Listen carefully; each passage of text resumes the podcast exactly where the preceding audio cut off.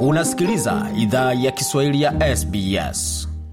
Jambo tena popote ulipo na karibu katika makala ya idhaa ya Kiswahili ya SBS. Uko na migode migerano, tukiletea makala haya kutoka studio zetu za SBS na mtandaoni, anwani ambayo ni sbs.com.au mkwaju swahili.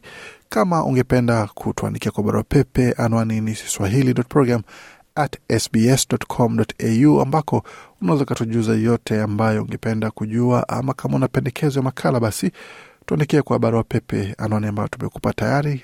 Nikirudia tena ni swahili.program@sbs.com.au, nasi bila shaka tutaweza kujibu punde tutakapopata taarifa ambayo unataka kujua kuhusu. Pia waweza makala kwenye ukurasa wetu wa Facebook anwani ambayo ni facebook.com mkwaju SBS Swahili. Lakini kwa sasa tugeuzie macho katika suala zima la utoaji wa chanjo za uviko 19 hususan katika mataifa yanayoendelea, kwa leo tukilenga taifa la Kenya ambalo liko katika ukanda wa Afrika Mashariki, ambapo kuna wengi ambao wanapata chanjo hizo, lakini kunakuwa na changamoto kubwa za upatikanaji wa chanjo hizo kwa sababu moja ama nyingine.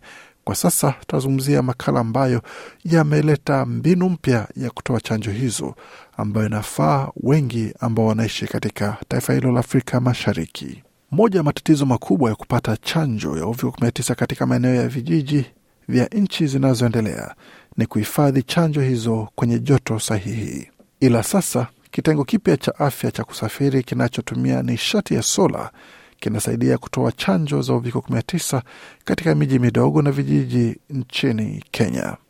Kutoa chanjo katika maeneo ya vijiji vya nchi kwa joto sahihi ni moja changamoto ambayo inakabili mradi wa chanjo nchini Kenya. Wakiwa wameegea katika wilaya ya Kasarani ya mji mkuu wa Kenya, Nairobi, ni kundi la wafanyakazi wa afya ambao wako kwenye ujumbe wa kuongeza chanjo za uviko 19. Kwa mujibu wa shirika la afya la dunia, mtindo mpana wa virusi katika bara la Afrika unaendelea kushuka, ila bado virusi hivyo havijadhibitiwa kabisa.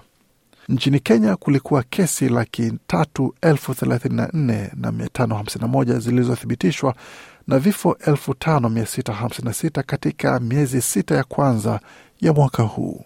Ila sasa shirika linalofanya utafiti wa matibabu barani Afrika maarufu kwa kifupi kama AMREF imechukua mapambano hayo mitaani kwa kutumia gari inayotumiwa kama zahanati kwa matumaini ya kuongeza idadi ya watu wanaochanjwa. Zahanati hiyo ina uwezo wa kufika katika maeneo yenye watu wengi pamoja na umma ulio vijijini, wakati inadumisha mahitaji ya kuhifadhi chanjo kama AstraZeneca na Moderna katika sehemu baridi. Daktari Catherine Canary kutoka Amref amesema kwamba zahanati hiyo ina mfumo wa nishati ya sola ambao unasaidia kukabiliana na changamoto hiyo. So in general, this is a mobile vaccine, uh, unit, vaccination unit, uh, which Kwa ujumla hiki ni kitengo cha chanjo kinachosafiri ambacho ina maana tunaenda kwa watu. Kama watu hawawezi fika kuchukua chanjo katika vifaa, tunaenda kwa watu.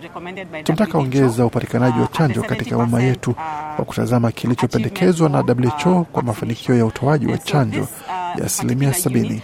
Kwa hiyo kitengo hiki kimetumia ubunifu, kinaweza enda ndani ya jamii ambako ni pagumu kufika. Kwa hiyo si tu mjini Nairobi, hata katika kaunti zingine ambako kuna matatizo ya usafiri, na pia kwa sababu inatumia nishati ya sola kudumisha mnyororo wa baridi.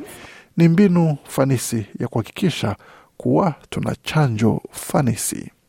Sara Delfin Wairimo ni mfanyabiashara amesema alitaka pata chanjo hiyo kwa sababu anajua watu wengi ambao wameugua kwa virusi hivyo, ila Bi Wairimo amesema kuwa hadi sasa alikuwa hajapata muda wa kutembelea hospitali. Na This is my first vaccine. I have never received it before. hii ni chanjo yangu ya kwanza, sijawahi pokea. Nimekuwa nikifanya utafiti na watu wengi wamefariki, hata marafiki wangu wa karibu na jamaa wangu, na nimeona kuwa nitahatarisha maisha ya Wakenya wenzangu na majirani zangu kama sichukui chanjo. Nina furaha kwa sababu kama mfanyabiashara wa kike huwa sina wakati wa kutosha. Nimekuwa nikisikia kuwa watu wanapokea chanjo hospitalini ambazo ziko mbali na sehemu nilipo. Nilikuwa najiuliza nitakachofanya kuhusu hospitali, ila sasa kwa sababu wamekuja karibu ya ninakofanyia kazi, nimeamua kuchukua hatua hii.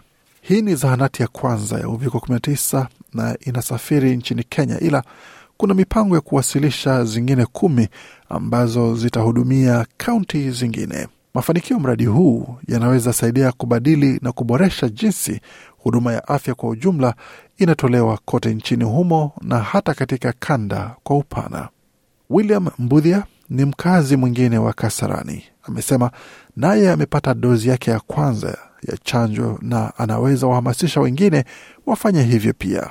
Today is my first time receiving the vaccine. Leo ni mara yangu ya kwanza kupata chanjo.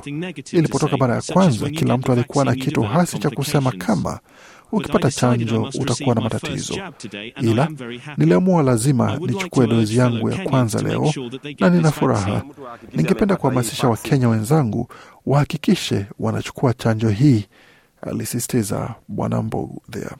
Wafanyakazi wa afya kwa sasa wanaripoti ongezeko kwa wanaochukua chanjo wanapopeleka chanjo moja kwa moja kwa watu ambao hawawezi fanya safari ndefu za kwenda hospitalini. Tunatumai kwamba kupitia taarifa hii umepata uelewa kuhusu baadhi ya changamoto ambazo mamlaka na mashirika yanayotoa huduma za afya wanakabiliana nazo katika mataifa ya Afrika hususan Afrika Mashariki na baadhi ya mbinu ambazo wanatumia kukabili na kuweza kushinda changamoto hizo. Kwa makala haya na mengine mengi ambayo tumepeperusha, tembelea tovuti yetu anwani ambayo ni sbs.com.au mkwaju Swahili. Makala haya yaliandaliwa na waandishi wetu Lee Allen na Gode Migerano. Hii ni idhaa Kiswahili ya SBS. Je, unataka kusikiliza taarifa zingine kama hizi? Sikiliza zilizorekodiwa kwenye Apple, Google, Spotify au popote pale unapozipata.